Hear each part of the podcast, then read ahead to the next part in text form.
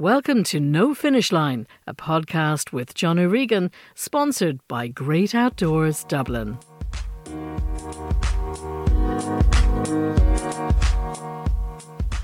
Hello and welcome to another episode of No Finish Line podcast featuring athlete interviews and discussion on running, training, travelling and adventure.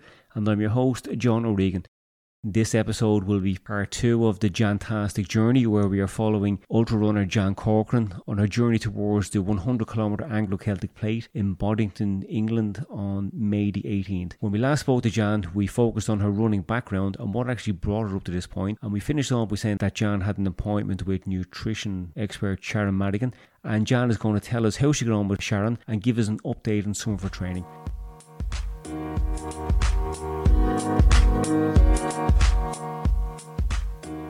Jan, welcome back. Thanks for having me, John. How did you come to know about Sharon Madigan, first of all?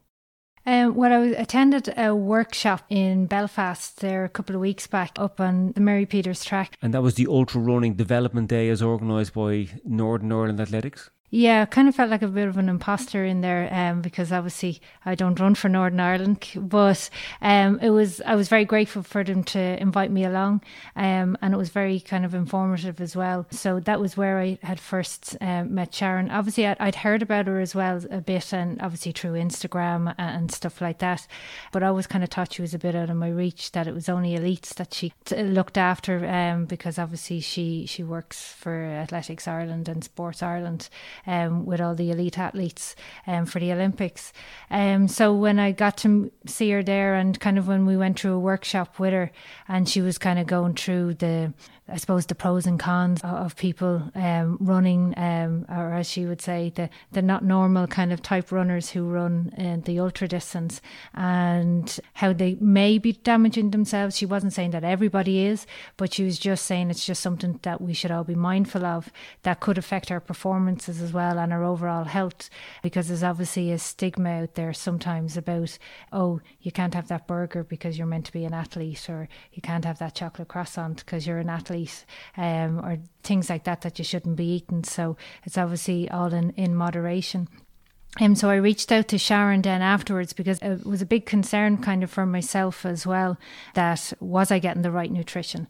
And I wanted to make sure going into a race like this as well that I was giving myself the best chance that I could but not even just for this race just in general because obviously there's uh, many things that are, are coming up as well that I wanted to make sure that I'm looking after my overall health. So when I reached out to Sharon she said absolutely that she would sit down with me and go through it. So I've been keeping a, a food diary um, of everything I've been eating, um, an honest diary as well, going into to meeting her rather than just putting stuff down saying, "Oh, this is what I eat every day," when when I possibly wouldn't eat it. So I was just doing it as if I actually wasn't going to meet her, and then documented everything from breakfast, lunch, dinners that I was able to show her, and then see kind of what she would come back with to say whether it was good, bad, or or or not.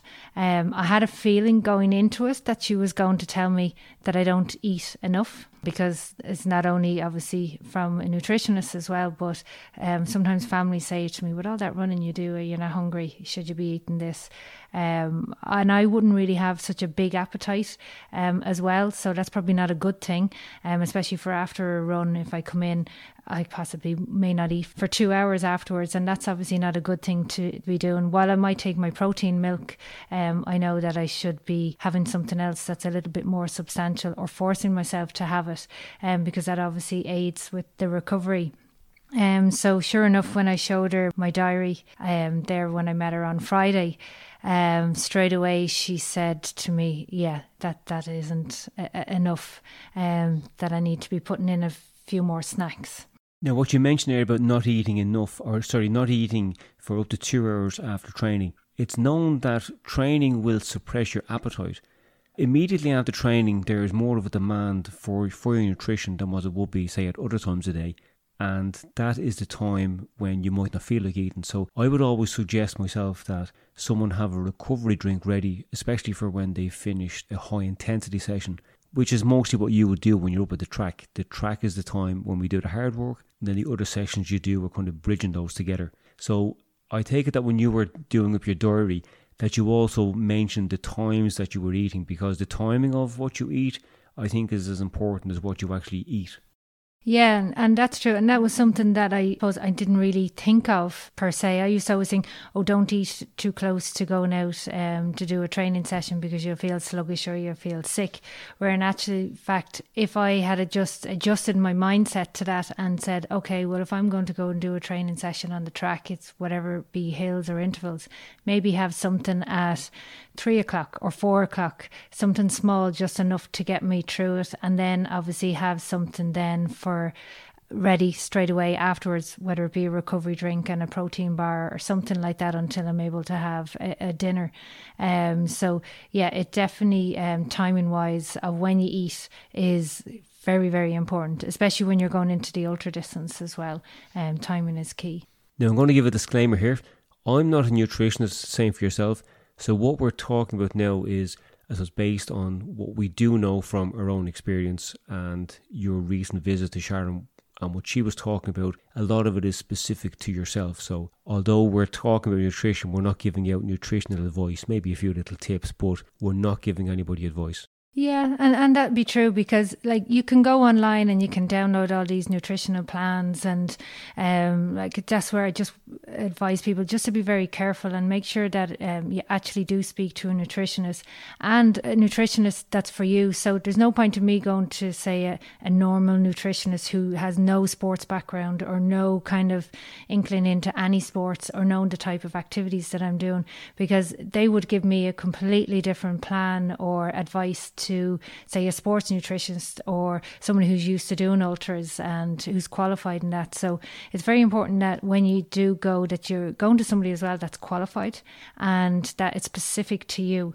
um, and that you don't just get a basic plan because no one plan fits everybody. Um, like what Sharon is advising me to do is completely different to maybe what she'd um, give to a boxer or a rower or somebody else like that as well. So, and that's kind of what you want that that it's tailored for you and that um, it's obviously it's key then because it's built around the plan that you're doing and the sessions that you're doing.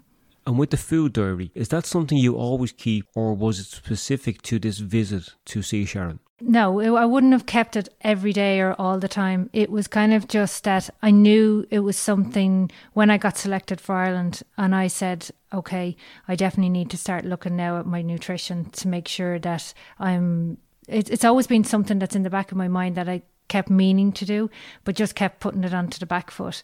And then kind of meeting then at the Belfast track when we were going through the workshop and some of the things she was saying I was like yep I don't do that. I don't do that. Um oh yeah I have that issue or yeah I have that issue. That really made me go okay this needs to be done because I want to look after my overall health.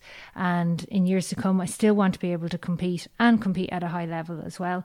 That I said right I'm going to start um, keeping a diary. And it was funny because maybe it was I knew it this was happening that I was coming into her but two weeks prior to actually meeting her, I started the diary. Um, maybe not as specific as writing every single thing down, but I was putting certain things down. And then after the workshop um, on a couple of weeks back, I kept a really detailed kind of, from, even down to just having a drink of water at a certain time, um, little things like that. Um, or if I had a snack or if I had a, a biscuit at nine o'clock or something like that. I was completely honest because there was no point in me going into the meet with Sharon and then then kind of just giving her a false plan because then obviously information she's going to give me is not going to be correct um, because she's going off what I have told her. So it, it works both ways. I think it's like even with your coach, you have to be able to tell them. Um, no, I'm not feeling great today, or uh, no, I found that session very hard because then things can be tweaked. Um, and I think that that's uh, important that um, there's honesty both ways. As you mentioned, drinking water, do you drink much? Yes. Of water, I do. I do. I drink, um, yeah, a good bit of water a day. All right, I probably one to two liters of water a day. But I'd also chuck in a, a zero tab as well, um, for the electrolytes as well to to keep it going, depending on sessions that I've had. What's a zero tab? So the High5 Zero tabs, they're electrolyte tablets that um, just help with, I suppose, um, for hydration. Um, so especially on hot days, they're, be, they're they're great for that as well. To just any salts that you're losing, um, they're I find them great, and it kind of adds a little bit of a flavour to to water as well. If you if you wanted it um, to just change it up a little bit, so I tend to have one of those tablets a day, um, and then maybe more on on hotter days. And based on your recent performances, you haven't been getting it all wrong. So, can you give us an idea of what way your daily diet was and what you would be having on training days? Yeah, I suppose on training days, um, sometimes I would have um, it could be porridge and granola or something like that for the morning time. Then at lunchtime, I might have a wrap or some soup. And then for dinner, um, I love pasta, so I'd have quite a lot of pasta or rice dishes. Um, but that was kind of it. I kind of got into the I only have three things a day, which um, I suppose is the old school mentality of you eat three times a day, your breakfast, lunch, and dinner, and you don't really have anything else afterwards. Maybe that night, if I had a cup of tea, I might have had um, one of Joe's protein balls or, or a protein bar or something like that. But still, when you somebody was to look at that, they go, oh, "Yeah, yeah, you are eating right and you are eating well." But then, if you chuck in all the running that I did, I may have just done a, a 30k run or something in the middle of that. Who's Joe? Um, so Joe Davy um, is a friend of mine who does nutritional bars and protein balls. Um, so she does stock me up all right um, to to keep me going. So um, they're nice. There's a little plug now. You missed an opportunity there, and I'm after bringing it in. So yeah, thank you. Joe will be delighted for that. So uh, she does some. Uh, I suppose her power slice is uh, my favourite. She sends me a box of them. They don't last that long though. Have you any samples? No, they're all gone. okay, okay. So just coffee. I'll have to get some more offer. Right. Okay. What changes have you made since you visited the sports nutritionist? Um, I've started to eat more. And I've started, when I say eat more, it's not that I'm having four and five meals a day. It's just that I'm putting in some snacks in between it. So whether it be a handful of nuts or a protein bar or a bagel, um, a banana or something like that, but a bit more often. So, like, I'd have my breakfast and then maybe at 10 o'clock I might have some nuts or a banana. Um, then I might turn around and I might have something at half 10 or 11 o'clock, um, like a little protein ball or, or, or something like that. Um, so just kind of slowly starting to, to increase it, that I, I'm taking on a little bit more. Um, I kind of know now that Fridays are my peak days, that because I'm going into a long run on the Saturday, that that's the day that I really need to be making sure that I'm fueling up. So it could be that I'd have um, two dinners. Um, like they don't have to be large dinners, kind of medium size, um, and then having a, a, supper then later on, then that evening then as well, um, and then practicing not running on empty all the time as well. Um, while that would have been something that I would have done quite a lot um, probably more than I should have as well. So, like, I could have been doing four or five sessions in a week running on empty, which isn't good because I'm obviously burning into then my own muscle because there's not enough there for for me um, personally. So that um, I'm not actually building back building it back up again because I'm not eating enough to build it back up. Um, so people always have that, I suppose, that fear of that. Oh, I can't have that. Like I would walk into like a coffee shop to meet some friends, and they'd be having a piece of cake or uh, coffee and I just have a coffee and maybe a small protein bar but I or a protein ball even um but I and I could look at a cross and go no I'm not going to have that because I'm I'm training. But in reality I can have that because I'm actually going out and I'm probably going to be doing a, a 30 to 35k run the next day because I'm going to be burning it off anyway. Um, and I need the extra calories um, to be building it up to give me the energy that when I go into that session that I'm actually going to be able to, to manage it as well.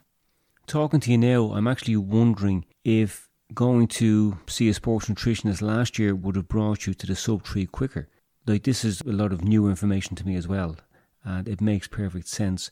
So, although I was thinking that your performance was down to uh, lack of endurance, it might have been just that you were running out of fuel, and that's something that I, I suppose, wasn't able to pick up on.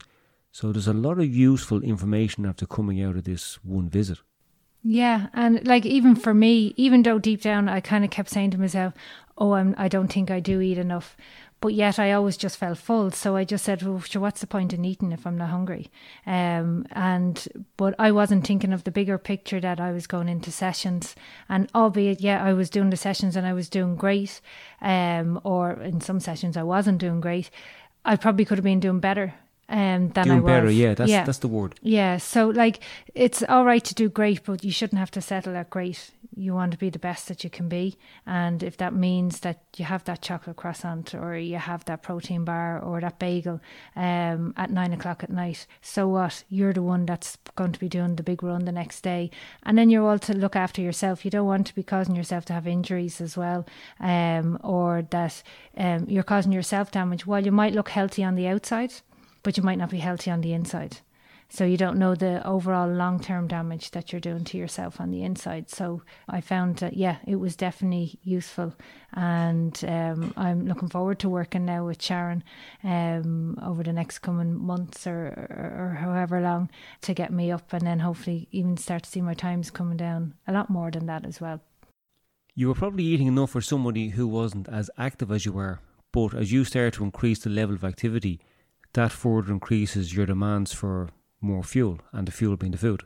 Yeah, and that was one of the things that Sharon was saying to me. She was like, "Yeah," she said, the two of us could come in and she could order just a like a black coffee, and then I could order um like one of those funny lattes with all that extra stuff that they they put into it. And she said that's all right for me to have that, but for her to have it, um, or whoever else to have it who doesn't do any training, then that isn't okay for them to have that because they're not actually working um, to be able to burn it off. Where I'm burning it off because I'm actually out doing training for seven days uh, of the week. So each day is important for me for building obviously a, a base. Um, I suppose banking it, having those calories banked for when I need them, because I suppose on race day there's no point in going into the race and the bank is empty, and then when I need it, I'm wondering why it hasn't come, um, because I'm not able to um, have anything in reserve. Um, so it's definitely all in moderation, and it's definitely person specific as well, depending on what your training is. So for each race, I'd be doing something different. Like the plan I'm doing now is for the ultra marathon, it could possibly be the exact same one that I'd use for a marathon. I wouldn't need to eat as much, I'd say, for 5Ks if I was just doing that. Um, so it's all built and it needs to be tailored for, I suppose, what it is that you're going to be doing. Did you touch on race day nutrition or will that be further down the line? Um, we touched slightly on it um, more for the hydration side, um, but it is something that we're going to discuss a bit further down um, down the line as kind of things progress. Um, so I suppose the big one for me is is making sure that I'm getting enough into me prior to the race, um, enough carbohydrates into me before the race, um, so that I'm not looking for it quicker than I should be, and that I'm, I'm fueling it before I actually need it. So whether that be um, a high carb drink that I'm taking as I'm kind of with my breakfast um, to build up prior to the race, and then obviously how much to be taken throughout the race as well. Because uh, there's a couple of different scenarios in the race is is that the day could be hot. So it's obviously you're going to be taking on more water or yeah, they're the what ifs yeah, the what ifs. At the moment, the weather isn't uh, at that stage just yet, but it is in May, so there is a possibility that um, that that could happen. So you need to be prepared for that as well. There's no point in me going into a race and then thinking that um, oh, it's going to be the same as Ireland because it, it possibly may not be. Um, and that was uh, like an example of that was when I was training for the London Marathon. Um, that I went into the race, I trained all through the snow when the beast from the east came. Then I rock up in in London and there's a heat wave. So, um, and then that obviously had a knock on effect because I was used to, you know, my training not drinking as much. So when it came to the actual race day, I thought, oh, sure, I don't have to drink as much. I didn't do that at home. And then obviously by the time I'd realised that I should have taken on more, it was too late. So I don't want to get to that stage where it's too late. I want to, I'd rather be topped up rather than looking for it. They're what we call the known unknowns the things you can't actually predict. So we, we don't know now what the weather's going to be like on the day. So you just have to be as prepared as you can for certain scenarios. Yeah, and, and that's true. And like you just don't know. So you're better, as opposed to bring those extra gels just in case as well, or bring that extra drink with you just in case as well, because uh, you don't want to be going as well, like to a foreign country, um, and then they don't have the protein milk that you always have. So always come prepared with your own stuff as best you can. Obviously, for airline regulations, they don't allow you bring certain things, but as best you can, um, bring your own stuff so that you you know that you have it, so that you're not in a panic because you're going to be nervous going into races as it is. So you don't want to be in a panic that oh I've run out of gels. I only brought three. I should have brought five. Um, so I always say um, I always bring it just in case for the just in case. And what you mentioned about topping up before you need it, I'd use an analogy there of a car. If you were driving from here to Cork and you only had a quarter tank and you were passing a service station, you don't need petrol in the car because there's enough to keep going but there mightn't be enough to get you to the next service station. If you take a chance and continue on, you're going to run out of fuel and you won't have a means to actually fill up again. So you got to make the judgment call there. Do I pull in and take in what I need to get me on the way? Yeah, and that's something that I've learned as I've gone on through all my running, whether it be uh, half marathon, um, marathon, and especially in Dublin last year, I was very specific that I knew every 10k I was going to take a gel, whether I needed it or not, and I did, and that was it. It was set in stone. That's what I was doing. Um, where the year before that, um, I might have, I would have only taken them when, oh, I think I feel it, and my legs are getting tired. I'll take it now. Where now I'm starting to get very specific that right every 20 minutes or every 10k whatever it is that that's when i take it. Um, and you, you suppose you have to be um, very disciplined um, now when you're starting to get into these is that you are fueling your body right. Um, and look it's trial and error. I, I, could do the exact same thing at the next marathon and it, it might not work as well. So um, you just have to to just go into these races and just and just hope that it, it does pay off. And with regards to gels I think that this is something that will have to be practiced during some of your longer training sessions when you're doing about race pace, because your 100 kilometer race pace is going to be maybe a minute per kilometer slower than your marathon pace. With the slower pace, you're running more aerobically and you've less of a demand for some of that supplementary carbohydrate. So if you're not consuming it, it might cause uh, GI issues, the gastrointestinal issues. What do you think of that? Yeah, and that's something that um, I suppose I'd be concerned about, and I'm definitely practicing because I don't want to go into the race day and then have these um, stomach issues. So I'm kind of going to alternate it a mix between um, a carbohydrate drink and also a gel because obviously for the 100k I'm going to be out there a lot longer than I would be say for a marathon where marathon I would have taken say four gels. So I'm not going to be taking uh, like 10 to 20 gels um, during the 100k because that'll just get a, a bit sickening. So I'm going to try and alternate it up a bit. So have a drink maybe um, every 20 minutes or a gel and alternate it kind of that way. Um, and then just practice that obviously in, in my long runs as well that is my body able to take it? Um, and if it is then then great um, because obviously the pace is slower than say what I would normally be doing for a marathon. So it's definitely just I'm practicing in a long run what I'm going to be doing on race day. And I think that's very important because one of the rules of racing is you don't try something new on race day that you haven't tried in training. And although you have taken gels during a race this is a different race. This is over uh, what's it two and a half times as long as your marathon, or it's twice the different di- sorry, it's twice the distance of your longest race so far. So your energy demands will differ. You because of the duration of the event, you will need to be taking in some supplementary fuel. But because of the intensity, which is a hell of a lot lower, the fueling that you might need could be a lot less than would be assumed. What do you think of that? Yeah, and uh, I agree um, completely at that because I suppose when I first started even doing um, my marathon training, even back to the, the first time, I would have been only half-heartedly taking a gel, um, or I would have been taking them on my slow runs rather than my race pace runs.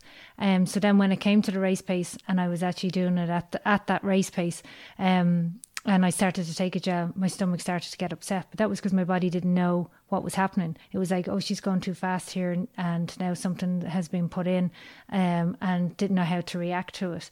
So because obviously the 100k is going to be at a slower pace because obviously the distance um, I need to train my body to go okay I'm not going and doing my my 350 pace anymore.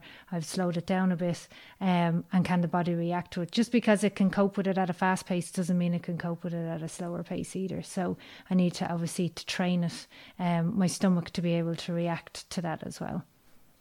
Can you remember how you felt going into your first marathon? I was so nervous very, very nervous going into it because I suppose it was the unknown. It was not known. I didn't even do a, a course recce of it. Um, I just rocked up to the start line um, and said, right, this is it. What'll be will be.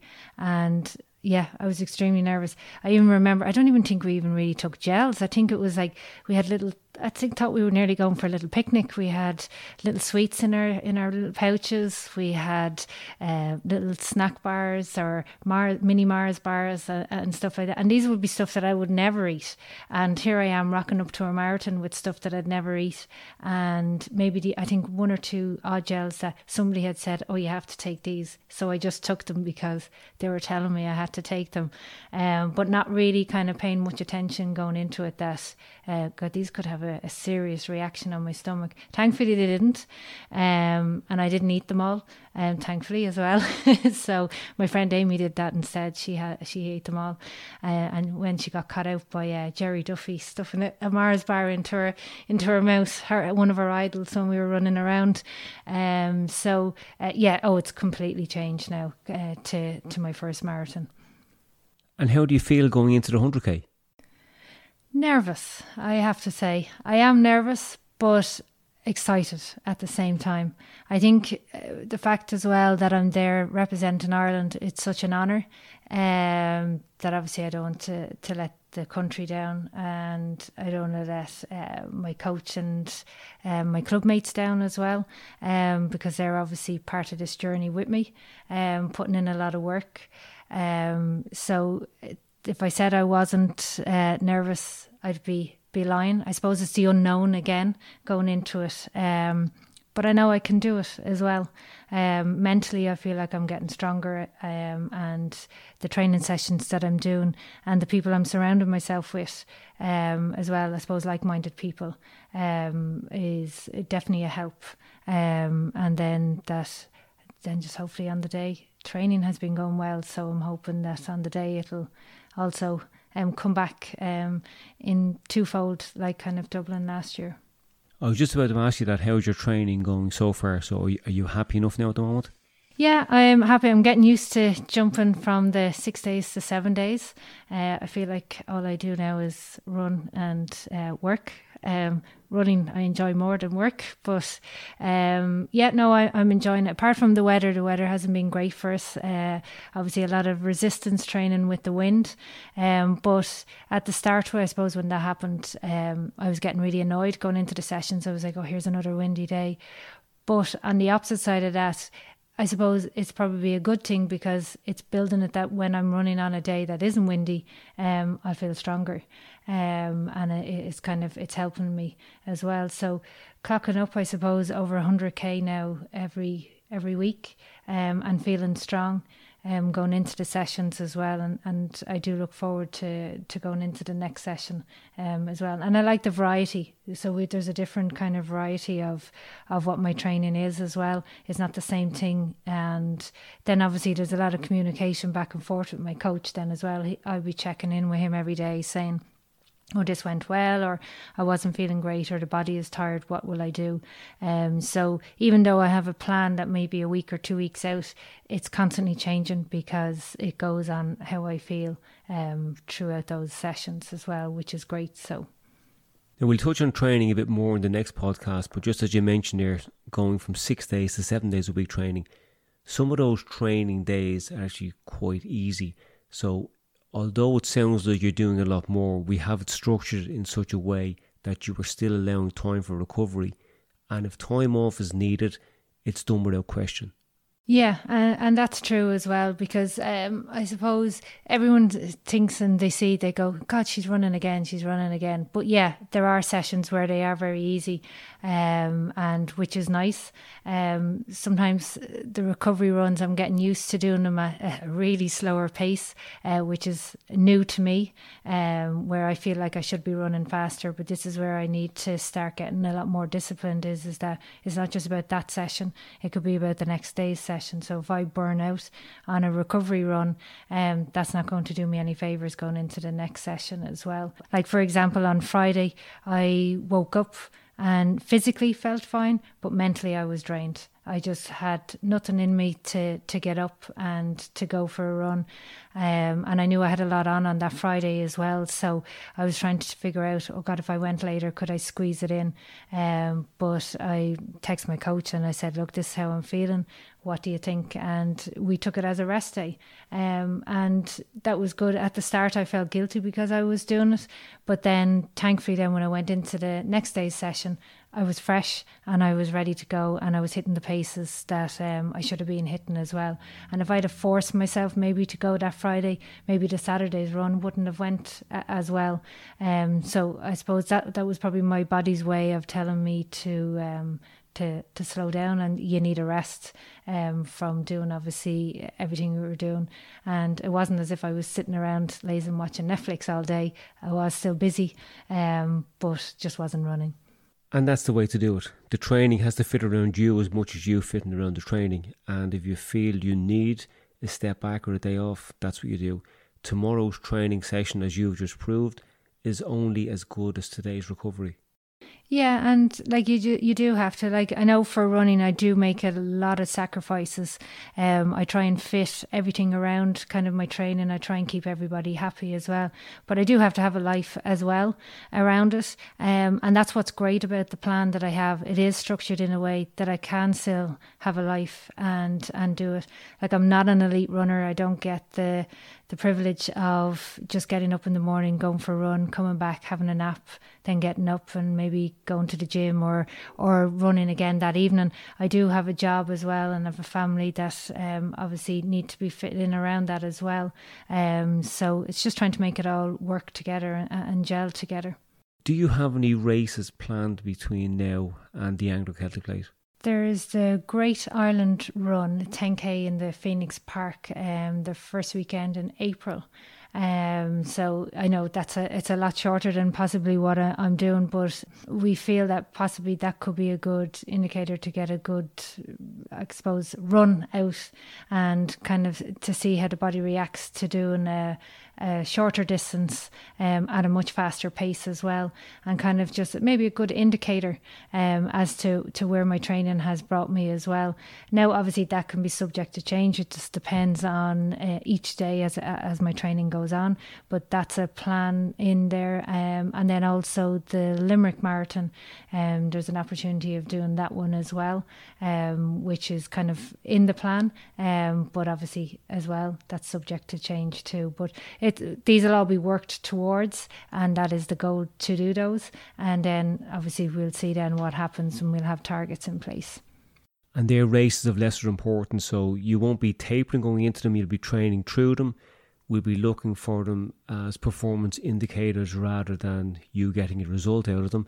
And also, it's a good idea to have something sociable like that to make the journey a little bit more interesting and keep you mentally awake and looking forward to the training. Yeah, and I suppose because a lot of my runs, especially at the weekend, they're they're quite long as well. So not everybody in the club is is training towards something, um, especially of that distance. So like nobody is going to be out running four hours like myself. Um, uh, just one of my or two of my other club mates are also in the the 100k as well um so and then they obviously have families too so it's the three of us trying to to work it around and then um the club have been really uh, really good as well. I have a good running buddy Stevie. He comes out quite a bit with me as well um jumps in to keep me company whether I'm on the track. I could be doing 30k and he might just join me for 15 or 20 um, so we do have a good group there that will jump in and out uh, and and help out as well which is great because even if they're not running at your pace just to know that there's somebody there. Um, and that's why it is nice having the races kind of in plan um, because it does, it kind of gives you that mental break of having to go out and do a long run, say on your own. Um, so it is nice to, to have somebody there and you use a Garmin watch, and we have some of your sessions pre programmed into that. So, in days when you haven't got your training partners, you have the watches company, yeah, as that's telling you what to do and when to do it, rather than you having to measure the distance in your head. So, do you find that an advantage? Oh, I find a huge advantage because it's great that I can just set it up, that I can program it for like a like even for example Saturday session um it was a kind of was a mix of different paces um and different lengths of time. So it was a 9 minutes um at race pace. Then I would have had 5 minutes at marathon pace and then I would have had 1 minute at a tempo pace. Now and I had to do that 10 times. So if you can imagine having to try and calculate that every time your brain is just going to eventually just switch off as you're going through the session as you're getting more tired. So it's great having the watch there that beeps you to say, okay, you're into the next set and you're into the next set. Uh, and I'll obviously counts them down as well for you um, so that you're not either doing less or more than you should actually do. So, yeah, I find the, the Garmin is, a great um, tool to, to have with me as well.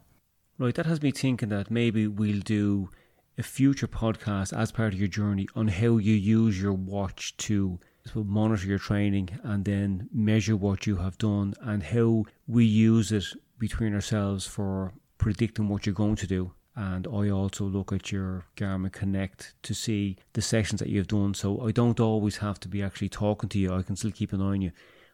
Sometimes I only need to say something if it needs to be said. If everything is going okay, there's there's no point in me just annoying you. Yeah, and I think that it's good because as well, a lot of say the stats that would be on my Garmin.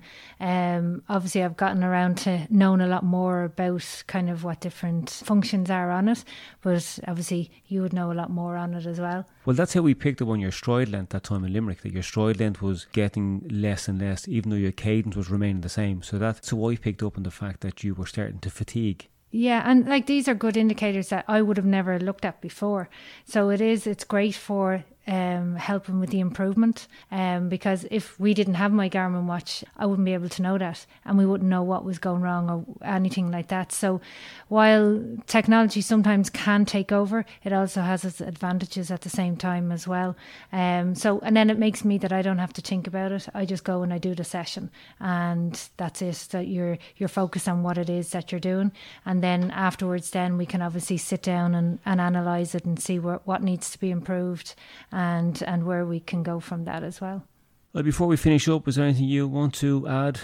No, just that um, if anybody wants to, to follow my journey, um, that they can follow me on my Instagram, my Facebook, or my Twitter account by searching for at Jantastic2.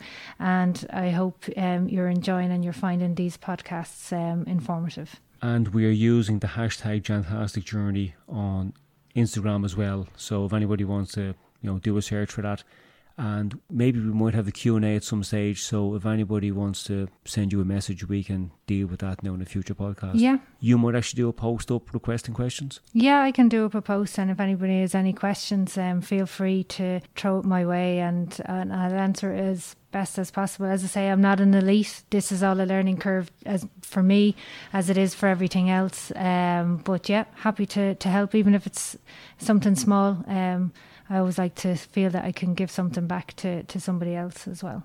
If you enjoyed this or any of the other podcasts, you might consider leaving a review on Apple Podcast or subscribing wherever you listen. And the next episode, we will focus a bit more on Jan's training and then we'll decide what we're going to do after that. Thanks.